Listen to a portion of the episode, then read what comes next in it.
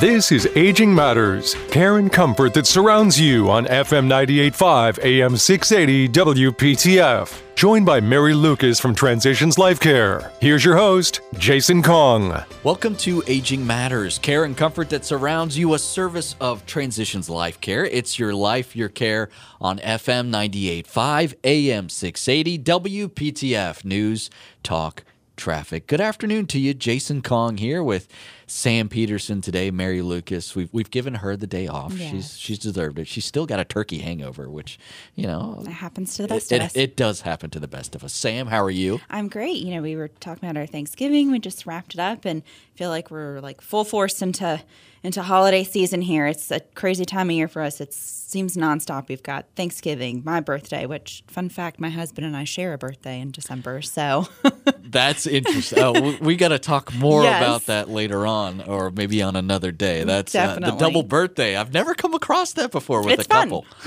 Uh, no excuse for him to forget. Right, exactly. Oh man, pressure is on. Pressure is on. Well, uh, let's go ahead and get this shotgun of a show going. We've got a wonderful guest that we're excited to talk to. One of our own. This is Allison Loaf. She is a palliative care social worker at Transitions Life Care. Allison, thank you so much for joining us today. Yeah, thank you guys for having me.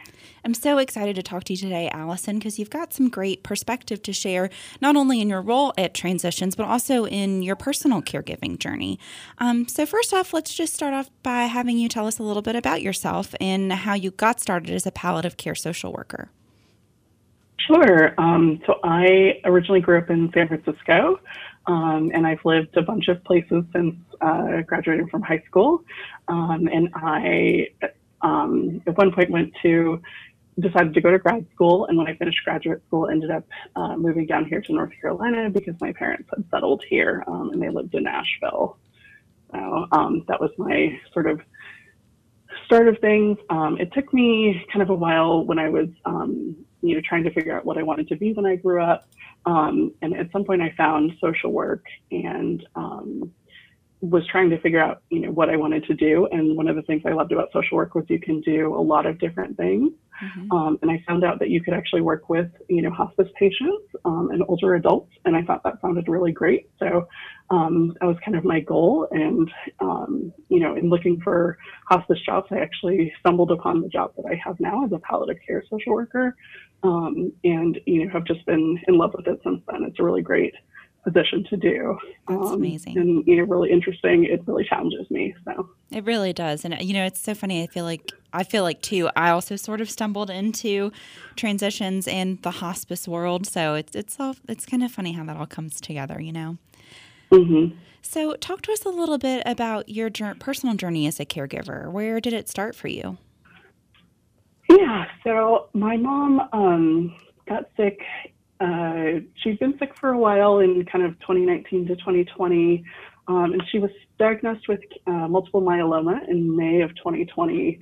Um, and as they were kind of trying to figure out how to best treat her cancer, um, they found a large mass in her liver, and it turned out she had two primary cancers going on at the same time. Um, you know, and because of you know what I was doing for work, um, you know, I knew this was not a good prognosis. Um, you know, so we kind of, you know, my dad, my mom, and I, you know, kind of prepared ourselves for, you know, things are not going great. Um, and my dad and I ended up being, um, you know, my mom's caregiver um, for about four or five days at home with hospice, um, you know, as she as she was dying. So that happened in July of 2020. So it was a really fast, um, you know, really fast transition from diagnosis to oh no, this is bad to you know we're in hospice and she's dying. So, So, how did you and your family kind of come to that decision that hospice was right for you? I know personally, for me, you know, I went through a, a similar experience with my grandmother. And, you know, for those of us who work in it every day, it seems kind of like a logical step, but it still can be really hard too when it's happening personal, personally to you to make that decision. So, how did you guys as a family kind of talk about that, start that conversation, and then ultimately come to that decision? When um, when I was in grad school, I had an internship with a hospice agency, and one of the things that we learned, you know, while I was doing that was about advanced directives, mm-hmm. and I said to my parents, okay, we need to have these conversations because I don't know what you want. I don't know what's going to happen. You know, if you suddenly can't speak for yourself, I'd like to be able to say, you know, here's what you want to do. So my parents and I had actually had those conversations and my parents had, you know, very similar wishes. You know, if it was something, you know, terminal that was, you know, not going to get better. They didn't want to kind of prolong things. You know, they wanted to be comfortable at home. Um, so we knew what my mom's wishes were. Um, we did actually, when my mom was in the hospital during that time, we had a palliative care consult, mm. um, you know, with the hospital there, and the doctor was really helpful. Just kind of helped to kind of affirm, you know, what we thought my mom's goals were, and just make, you know, we're able to make sure that she really was kind of at peace and, you know, read, understood that she was dying, and you know that she was okay with that fact. Mm-hmm. That's great that you guys had already had that kind of discussion, so you already knew, yeah. you know, what their what their um, hopes were and what, what they wanted for, for that time when it came, which we'll talk about a little bit too in our second segment. Mm-hmm. Um, so tell us, how do you think your experience shifted in the way that you work with families and patients today? Yeah, I think um, so. Hospice, I, am a huge proponent of hospice. I think it's a really mm-hmm. great service, and it's a lot of you know something that a lot of people don't know about necessarily. Mm-hmm. Um, you know, they kind of don't know that you can you know be at home and be comfortable and you know die in a way that you would like, it's not just, you know, in the hospital when you're, you know, really ill. Um, so, you know, I, I, was so excited to have hospice. Um, and it was great support, but it was really difficult too to be a caregiver. Um, mm-hmm. And that was something that I hadn't kind of thought about, you know, that you're there, you know, my dad and I were in charge of, you know, giving my mom medicines, you know, cleaning her, turning her, you know, all of that. And it was really difficult. You know, it's very, physically taxing, but also emotionally taxing too. You know, mm-hmm. you're processing and you're watching as this person is really declining and sort of dwindling away. So, you know, it was really hard. Um, you know, it was, it was hard to be there. You know, we kind of took turns. We took a lot of naps. You know, we mm-hmm. cried a lot. We, yeah. you know, kind of all of that. So. Yeah, and do you, what do you so what do you recommend to patients and families that are in that scenario, having gone through that yourself? Yeah, yeah, so I think I try to make sure that um, that patients and families really know what to expect. Mm-hmm. You know, if they want to go home, um, you know, I think that's a great place to be if they're comfortable. But I want, I like to help people understand that it's going to be work. You know, that mm-hmm. you're you're going to be responsible for everything. You know, I think people sort of assume that mm-hmm. hospice is going to come in and somebody's going to be there at your beck and call 24 7. And it's really not. You know, you're mm-hmm. there doing the day in and day out care. And that can be really, really hard. And I, I like to make sure that families know that sometimes it's okay to say, hey, I can't do that. Mm-hmm. You know, some people, you know, really want to, but, you know, for especially if we have, you know, older folks with a frail, you know, they're loved one is very frail and they kind of have to say, you know, I can't care for them physically. I can't turn them. I can't do this.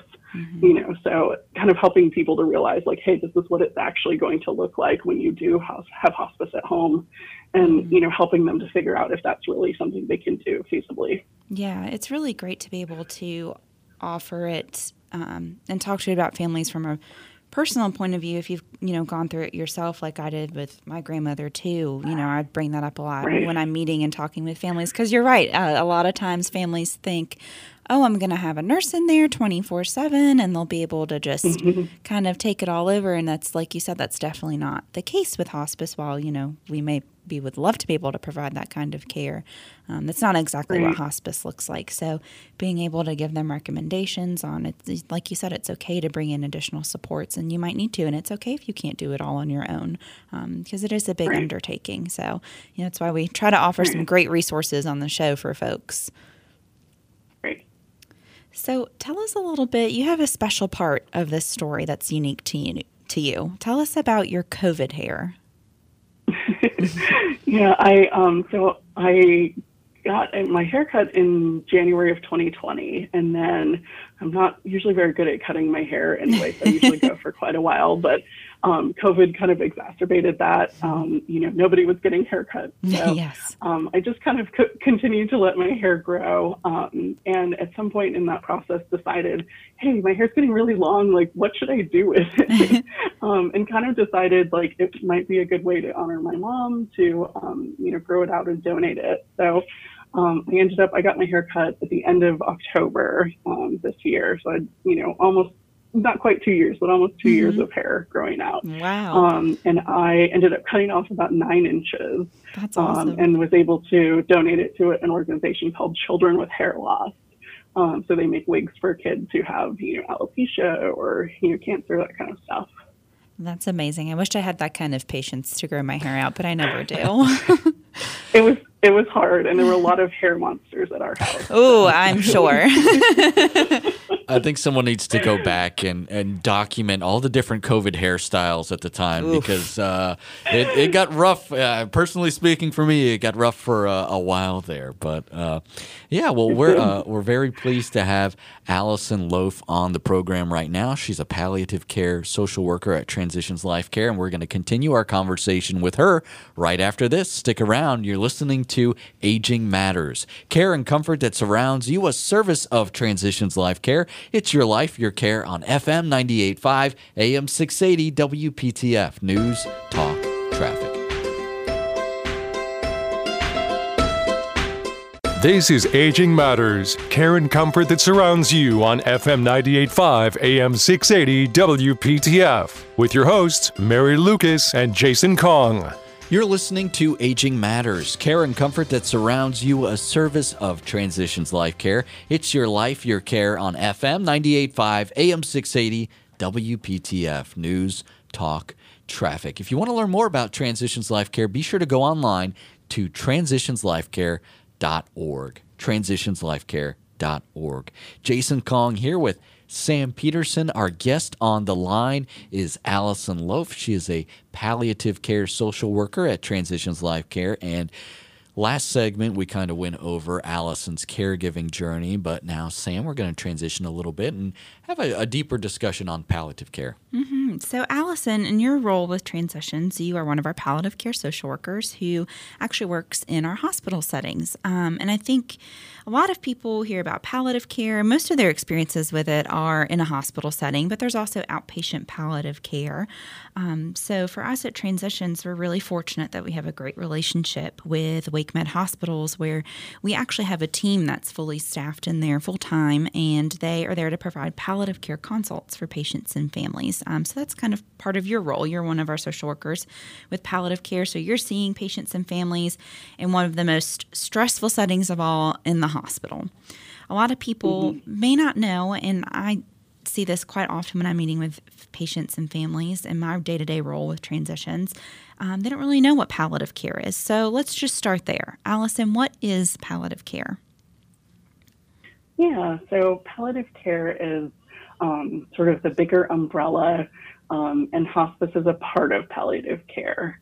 Um, so palliative care is um, a, a support service. Um, it's a medical service, um, but the goal really is to focus on, um, you know, identifying goals, uh, you know, goals that patients and families have, and really helping them to come to fruition. So um, people can have palliative care um, if they have sort of a long-term chronic illness. Um, or if they have a new illness, we see people in the hospital with both. You know, so somebody who maybe has had cancer for a while and is still fighting it, um, or we see people who have um, something new happen, you know, a new um, stroke or something like that. Mm-hmm. Um, and we really, our job is to kind of support patients and families. Um, and we gather, you know, with patients and families and really try to have discussions about what their goals are for their care. So we want to know, um, you know, what would be acceptable to them? What do they consider quality of life? what things are important to them. You know, what do they need to do every day? What do they want to do? Um, what are the things that they, you know, can't live without? Mm-hmm. Um, and really helping them to um, to understand kind of the whole picture of what's going on with their uh, medical care. So, you know, when in the hospital, um, different specialties are involved, and they come and talk about just your heart or just your lungs. Um, we try to put that together for everybody in a big a big picture um, and help them kind of understand, you know, well, what's really going on? You know, your heart may be getting better, but overall the picture is not good. Mm-hmm. So we try to um, help families, patients and families understand, you know, what's actually happening and then um, help to kind of connect that with their goals. So, you know, if their goals are to continue um, aggressive treatment as long as possible, the goal is to get as much time, um, you know, out of of you know of things, then that's what we do. If the goal is to be you know comfortable and kind of enjoy the time that they have left, you know, that's what we try to help and advocate for. Mm-hmm. I think that's one of the great things about palliative care, especially in a hospital setting, uh, is that, like you mentioned, you know, you have a lot of different specialists coming in to see you, and it can get so confusing for patients and their families. Mm-hmm. So, kind of having that person to, to tie it all together and as best they can put it in a neat bow for you um, is so helpful in that in that type of setting. Um, tell us a little bit. So, what are the differences between palliative care and hospice care? Because when I'm talking to families, I think a lot of times they get the two confused because they are similar, but they're different at the same time. Right, right. So, um, palliative care, I sort of think of as um, the the conversation. So, mm-hmm. really, kind of getting to um, getting to know what you know what's going on with the patient and families, what their goals are, and you know trying to make sure that they're getting the care that they want and need. Um, it's also helping them to you know recognize that there are different ways to to treat their medical conditions. You know, some people sort of assume that you have to do everything possible, and that's what the medical system tells us. But there are other ways to treat it. Sometimes mm-hmm. people want to draw lines in the sand and say, you know, if this happened to me, I wouldn't want this but I'd be okay with this treatment. Or sometimes people will say, you know, I really don't want any of that. And I just want to be, you know, comfortable. I want to focus on having, you know, a good, a good amount of time, you know, and good time, you know, left with my family if things are not getting better. Mm-hmm. So that's kind of where the, the hospice piece of things comes in, where, you know, if somebody decides that they really want to focus on their comfort, then, um, you know, they may elect to have hospice, um, you know, wherever their home is. Mm-hmm. So, you know, hospice is really sort of that very kind of end of life care. Mm-hmm. So, you know, it, it really starts earlier than people think it does. Yes. Um, you know, it can start as, you know, kind of if somebody has about six months or less or less left to live. So, um, you know, it's really just kind of connecting them with the pathway that seems best for them, seems best with what their goals are, and you know, kind of working on that, trying to get them to the, the outcome that they want.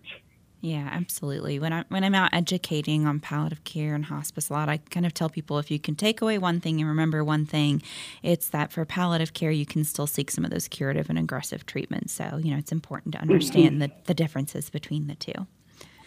So I have the million dollar question for you.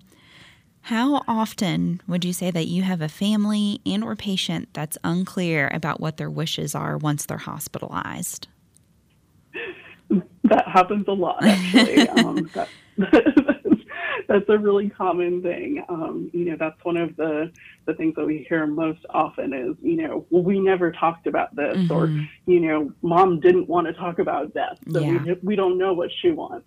Mm-hmm. You know, so that um, that's it's really common, and we try to really normalize that for people, and you know, help them to understand. Like nobody really wants to have a conversation about like, you know, what would you want to do if you had cancer? What would you want to do if you got into a bad car accident? Mm-hmm. You know, that mm-hmm. kind of stuff. So, yeah um, you know, it's it's very common for people not to discuss it, but it is really important to do it. It is, and that's something uh, you know we we definitely preach a lot about on the show. Um, how, mm-hmm. So, how would you say that impacts people's care when they're in that kind of hospital setting and they haven't talked about their wishes or their wishes haven't been made clear? Right, it can be really difficult for you know for families. So, if um, a patient, for example, is on a ventilator and they can't talk to us. They're, you know, sedated and they can't tell us what their wishes are. Um, you know, we look to their families then, and that can be really scary for families. It can be really overwhelming, and they can be really, um, you know, anxious and feel like they're being asked to, you know, sort of play God in a situation, um, you know, because we're saying, you know, would they want to continue on, or would, you know, they want to withdraw care and be allowed to pass away? Um, you know, so that's it's a really, you know, it can be really hard for families. So, you know, it it weighs a lot on people, mm-hmm. um, and we have lots of, you know, one of our main roles in the hospital is to have meetings with families. So we have a lot of meetings, you know, sometimes multiple times with families to kind of help hash through, you know, what would the best thing be? What would mom say? You know, if she was sitting here across from us, what would she tell you she wanted? You know, what things are important to her in her life? You know, some people say, you know, I really, my mom loves to eat, and you know, if she would have a, a peg tube, a feeding tube, Mm-hmm. you know, in her stomach, she would hate that, and so we don't want to do that. That's how we get to kind of, you know, drawing lines in the sand and saying this is acceptable and this is not. Yeah, those conversations are so important to have. And that kind of leads into my next question, which you mentioned in our first segment. Uh, what are advanced directives and why are they important? Yeah, so advance directives are legal notarized documents um, that are state specific, and they really, there are two parts to them. The first part is identifying a healthcare power of attorney, um, and the second part is a living will. And um, so in North Carolina, um, there's actually a hierarchy of decision makers. So if somebody can't speak for themselves, um, there's a hierarchy by law of who would make decisions for them. Um, so typically, if you're married, that's your spouse. Um, if you don't have a spouse, then it would be um, either your parents or the combination of your parents and adult children. Um, if you don't have either of those, then it would be your siblings. So there's a there's a um, you know kind of a list of who they have to go through. Um, and in, in situations where there's really nobody, then you know two physicians can decide together, you know what the best course of action is for somebody. But um, you know, advanced directives are a great way to say, this is my person. This is who I want want to speak for me. Um, you know, we've had these conversations, and I know that they're going to follow my wishes. So a lot of times that's a spouse, but sometimes it's not. Sometimes people will say, you know, my spouse is really sensitive and can't make that decision. So I'm going to choose to um, have my best friend be my power of attorney because I know he or she can say, you know, exactly what I want.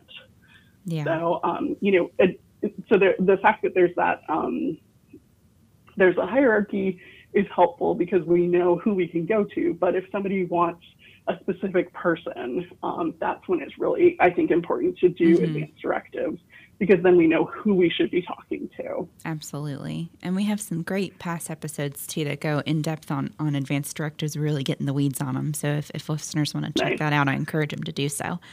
Um, so Good. to wrap up with you, what are some of the most frequent questions that you get from families and or patients?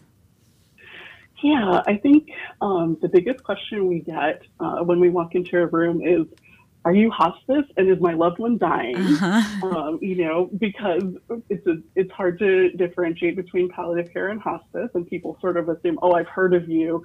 I know that you're hospice." You know, and people, you know, sometimes freak out or sometimes kind of shut down on us and say, "You know, I don't, I can't talk to you because you know you're talking about something that I'm not ready to discuss." But you know, we so we end up doing a lot of education and just talking to families and patients and saying, you know, we're really here to support you. We're not here to talk you into or out of any specific treatment.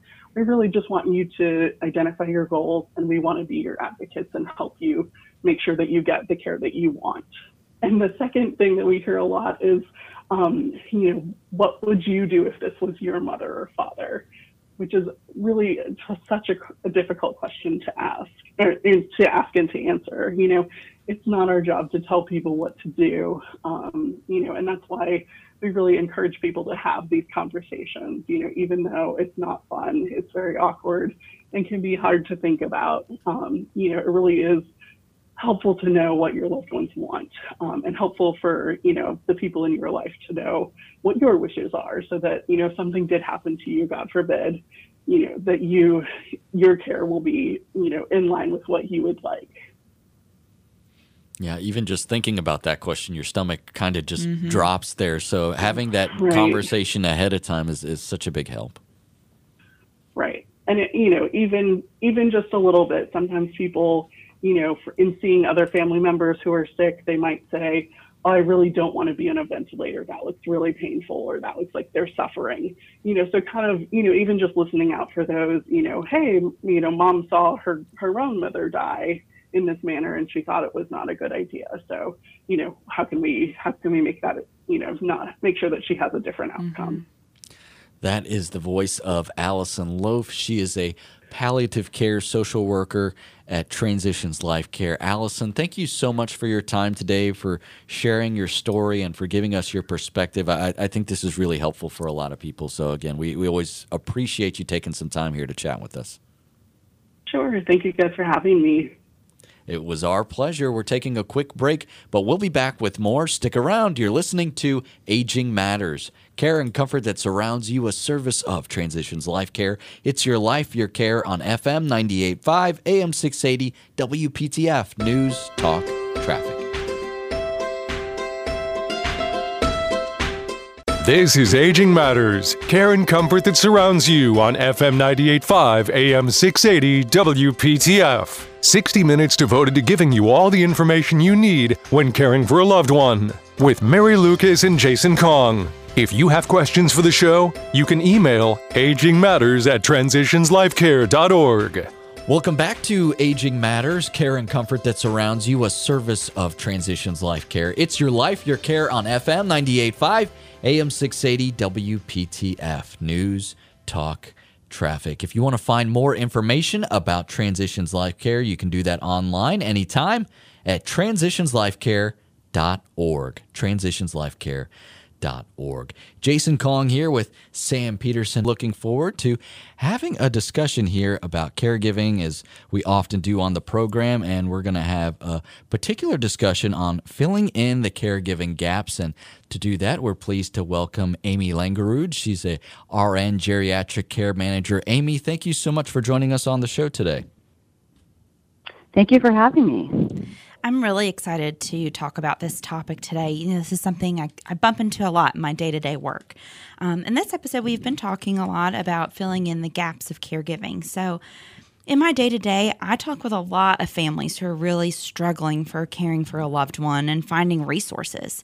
Um, either placement in an assisted living or skilled nursing facility may not be an option for them financially, or they may not qualify for skilled care at home, like home health services. So, Amy, what is the first step someone should take in this kind of scenario? I think the first step that people should really take is identifying what the options are, looking at the resources, and um, making a decision on is this the direction to go in? That's the first question.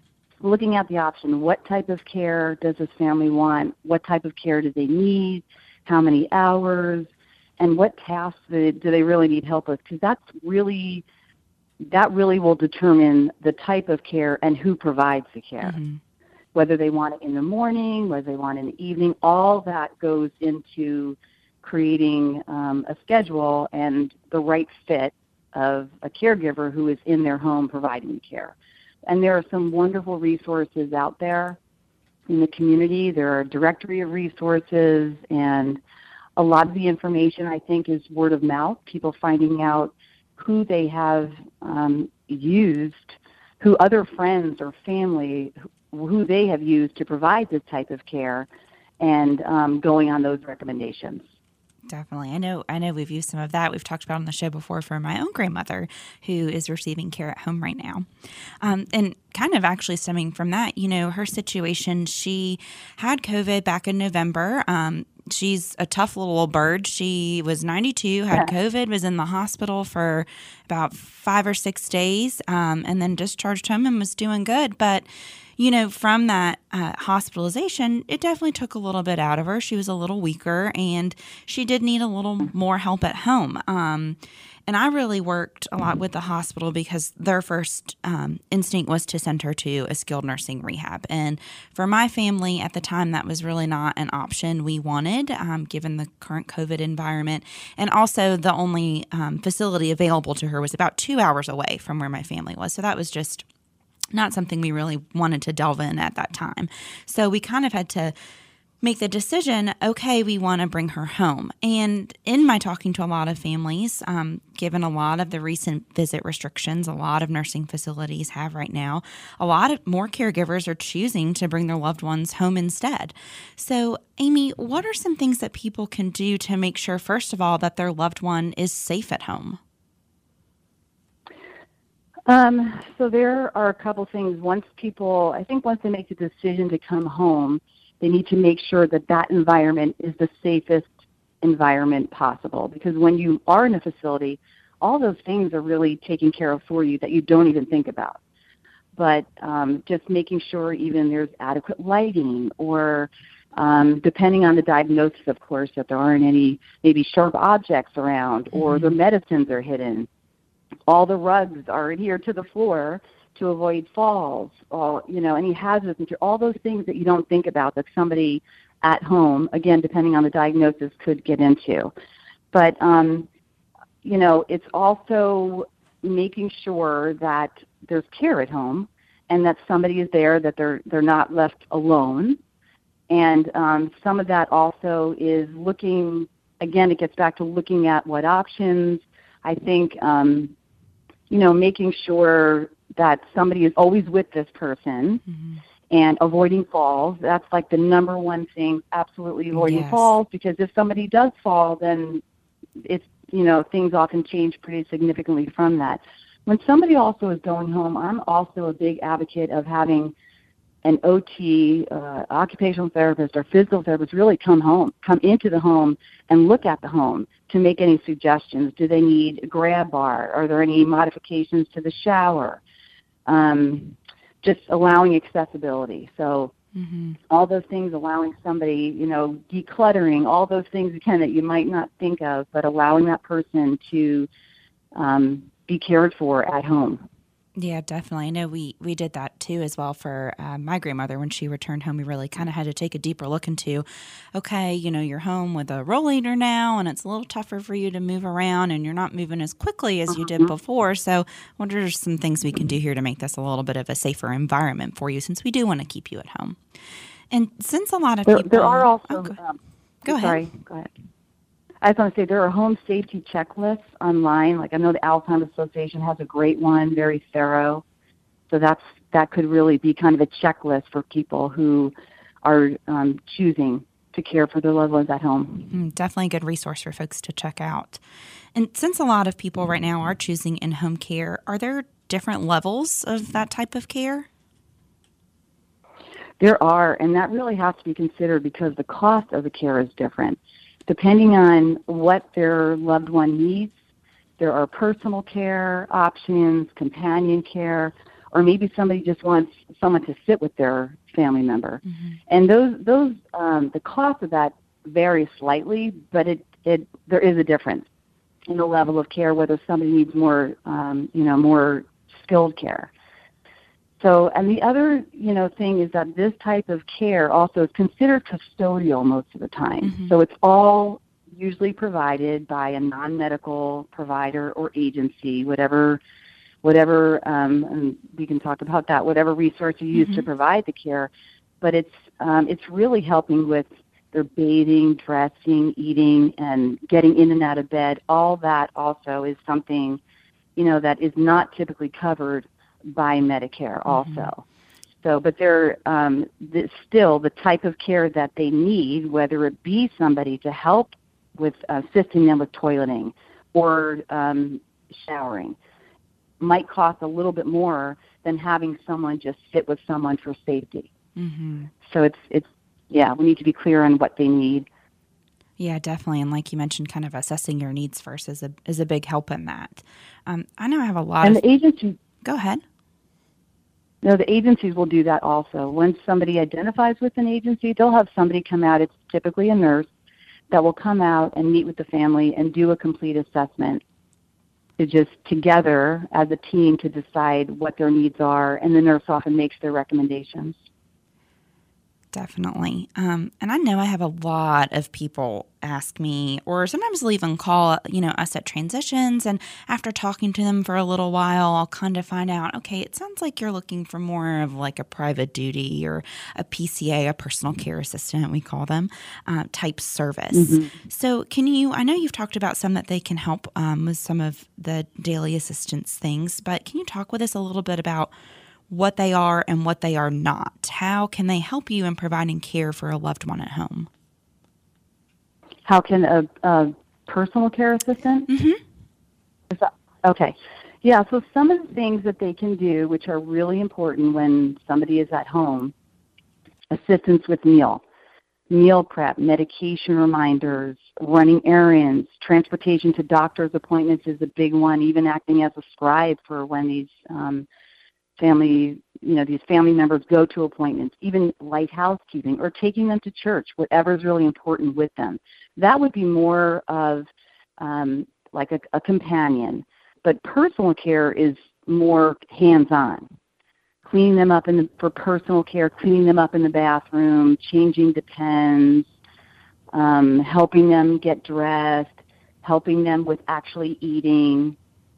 So it's um, it's a little personal care is a little bit more hands-on mm-hmm. versus more the companion sitting and, and care like that. We're speaking with Amy Langerud. She is a RN geriatric care manager with Preferred Living Solutions, and we're going to continue our conversation all about filling in the caregiving gaps right after this. You're listening to Aging Matters, care and comfort that surrounds you, a service of Transitions Life Care. It's your life, your care on FM 98.5, AM 680, WPTF. News, talk, traffic. This is Aging Matters, care and comfort that surrounds you on FM 98.5 AM 680 WPTF. Joined by Mary Lucas from Transitions Life Care. Here's your host, Jason Kong. Welcome back to Aging Matters, care and comfort that surrounds you, a service of Transitions Life Care. It's your life, your care on FM 98.5 AM 680 WPTF. News, talk, traffic. If you want to find more information about Transitions Life Care, you can do that online anytime at transitionslifecare.org. Transitionslifecare.org. Jason Kong here with Sam Peterson. Our guest on the line is Amy Langerud. She is a RN and geriatric care manager with Preferred Living Solutions, and we're having a conversation about filling in the caregiving gaps and uh, as if caregiving wasn't challenging enough. but there's there's always those items that we we often don't think about, or you know sometimes we're in a crisis mode and you know we're, we're trying to do things the best we can as quickly as we can, and there's there's always something where we're not really able to sit down and plan things out mm-hmm. but with with enough vision we can do that and that's why we've got amy here to help guide us along the way Yes, and Amy, we're so grateful to have you here. Um, in our last segment, we were just talking, uh, delving into a little bit about private duty aides or personal care assistants. Um, and I know that for a lot of people, the cost of that can really be a barrier. Um, are there other options out there for people to maybe consider? There are other options, um, and I, I, do want to just say one thing that often this care is paid privately. Mm-hmm. Sometimes it is covered under their long term care benefits. Sometimes we're finding that some of the managed care HMOs do have coverage for some of this care oh. that's considered kind of uh, ADL, non, you know, custodial, mm-hmm. non-skilled, and sometimes there are VA, VA benefits. But um, the other thing that I also tell families is you really have to get creative uh, when you're looking at keeping somebody at home, and that might mean having families supplement the care. So maybe you have somebody come in in the morning for a couple hours, in the middle of the day, in the evening, but in those gaps, somebody's there from the family. Mm-hmm. So it could be, you know, some some relative, whatever that looks like, or friends, or you know, looking into the community, looking at resources. There are resources out there. There are volunteer agencies just to make friendly visits through their church. So it's or there's adult day programs. I mean that the, that the person can go into during the day. So there are different options, but again, it's getting it's getting creative and it's important at the same time to keep that person engaged at home. Just because they're home, there can be a lot less stimulation that's in the in a facility. So mm-hmm. keeping them involved, not just sitting them in front of the TV. And one of the, you know, couple ways that people look at people have so it's either through agency that you're getting care or care.com.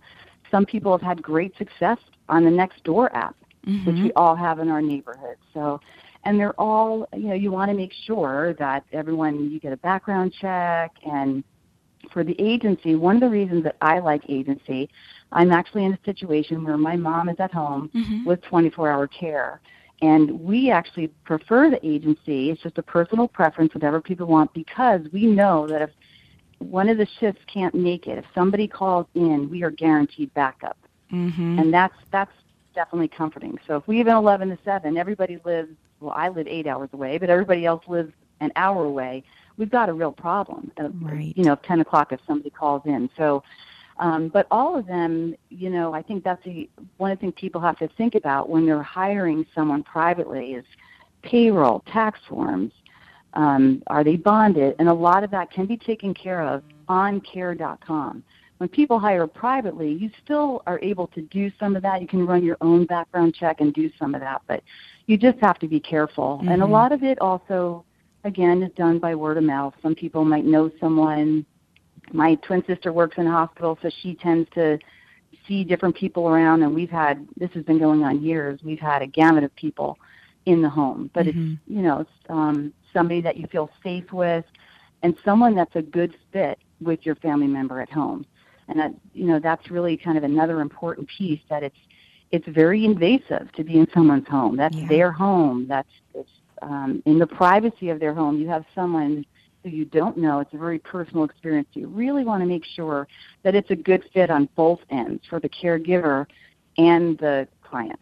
Yeah, that is so true. I know that was one of our concerns with my grandmother too, and and I've talked to about on the show before about how we have kind of had to piecemeal some uh, care for her because currently um, with her situation. Hiring an agency was very cost prohibitive for us as a family. So we did, like you mentioned, do some of those other resources around the community. Um, she's very involved with her church community.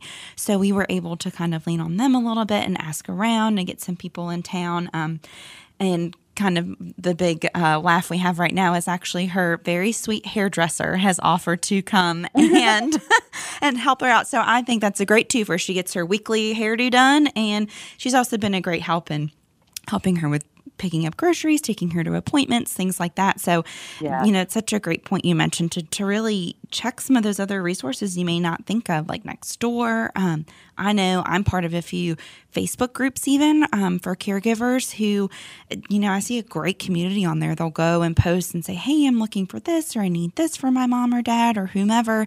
And people can just kind of chime in and, and bring resources. But um, that is a good point yeah because I have brought that up with my family before. You know, okay, if so, if her caregiver for the day can't make it, what what's our backup? We don't have a backup, so that is a good a thing to consider too when you're looking at maybe hiring an agency. Um, and I know you said you've gone through using an agency yourself um, in caregiving for your family member. Are there any tips that you would want to share with how you should go about finding the right agency for you?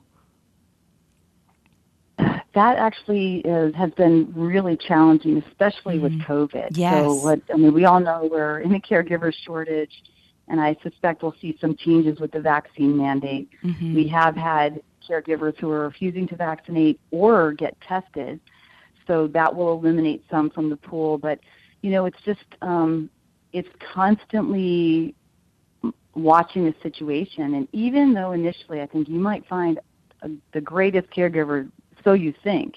In time, I think people get comfortable. So it's. I'm also an advocate of doing kind of random, unplanned checks where you Mhm. just stop in, look at the house. You know, does it does it look tidy? Does it look like it? You know, is the meal prep adequate, or are they just throwing something together? Are they on their phone? So um, it's really it's hard to say. Just you know, sometimes agencies are very reputable. I've I have had this in with clients, and I'll arrange for a caregiver, and it does not work out. Mhm. So it's really specific to the caregiver. But you can't give up because there definitely are diamonds in the rough. Absolutely. So you could have just the the worst experience, but then the next caregiver that comes is just this incredible, beautiful fit with with your loved one. Mhm. So it's just it's finding an agency. Often they have different requirements. Some have three hour minimum, some have four hour requirements. So it just it really depends. And right now I have eight, had agencies say to me, "You'll need to look at another agency." Mm. And so we, you know, you just kind of bounce around till you find somebody Yeah. who um, is available. As a personally, we've had to use quite a few different agencies to provide coverage, and we do a blend. We have somebody hired privately, somebody hired through the agency, um, and somebody through Care.com, and we've we've kind of rotated, and it waxes and wanes. Mhm. So that's Yeah. So Yeah. it's finding the best situation that you can, but there's no magic pill. You know, there's no magic wand for the greatest caregiving situation, and you know, um, you just have to. It's there's a lot of luck and and just circumstance, and they're constantly bringing on new caregivers into the situation, which is nice. Yeah, that is great. And it's such a good idea to kind of piece a whole bunch of different options together there. Uh, so, Amy, are there Yeah, any last resources that you would want to share? I know you mentioned some directories that are available, but any resources that um, our listeners should check out? Um, I think uh, the resource directory in uh, particular that I mentioned was it's resources for seniors, and that is like my care management bible. Mm-hmm. I, I just think it's wonderful, and um, and even if not only does the book provide information, you could call up the number in the book, and they're online, obviously, and um, ask any question you want. I've asked them both on a personal level for my mom and as a care manager. Um, I think, again, the whole, uh, depending on the diagnosis, Alzheimer's Association, and I, I'm saying this again personally and, and um, you know, as a care manager, Alzheimer's Association has been fantastic. Fantastic. There's lots of suggestions there. Um, Dementia Alliance, there's support for people. The last thing that I do want to say also is just even uh, looking at um, it's more for facilities, but Medicare.gov is wonderful for Mhm. information, and then also um, Department of um, HHS, it's HHS.gov, North, Car- North Carolina Department of HH, HHS.gov, little tongue twister there, and um, they're also they're also great for resources though, and they're you know it's out there. People are willing to help, and just finding someone to help you navigate through all the complexities because it's it's challenging. It, it really is challenging, and um, it's sometimes it takes a lot of time and effort to get the answers that you want. But um, it's just you know they need mm-hmm. someone, someone even it could be a, a family member to advocate for them and help identify what their goals are, and then someone to tie it all together. Mm-hmm. Yeah, that is wonderful advice. That is the voice of Amy Langerud, and she is a RN and geriatric care manager with Preferred Living Solutions. Amy, if folks want to find more information about you, is preferredlivingsolutions.com the best place to do that? Yes. Perfect. Yes, they can read a little bit about all the care managers and our contact information, email and phone numbers with both offices in Wake Forest and Clayton are there. Excellent. Preferredlivingsolutions.com. Amy, thank you so much for your time and your expertise today. We really appreciate it. Thank you. Thanks so much for having me. Appreciate it. Well, we are again just about out of time here on the show today. If you missed any part of the show or you want to share it with a friend, be sure to go to WPTF.com, click on podcasts, and there you'll find Aging Matters, and you can find this episode as well as all of our previous episodes as well. On behalf of Sam Peterson, I am Jason Kong, thanking you for listening to Aging Matters, care and comfort that surrounds you, a service of Transitions Life Care. It's your life, your care on FM 98.5, AM 680, WPTF. News, talk, traffic. Have a wonderful day. You've been listening to Aging Matters, care and comfort that surrounds you on FM 98.5 AM 680 WPTF. For more information, log on to transitionslifecare.org.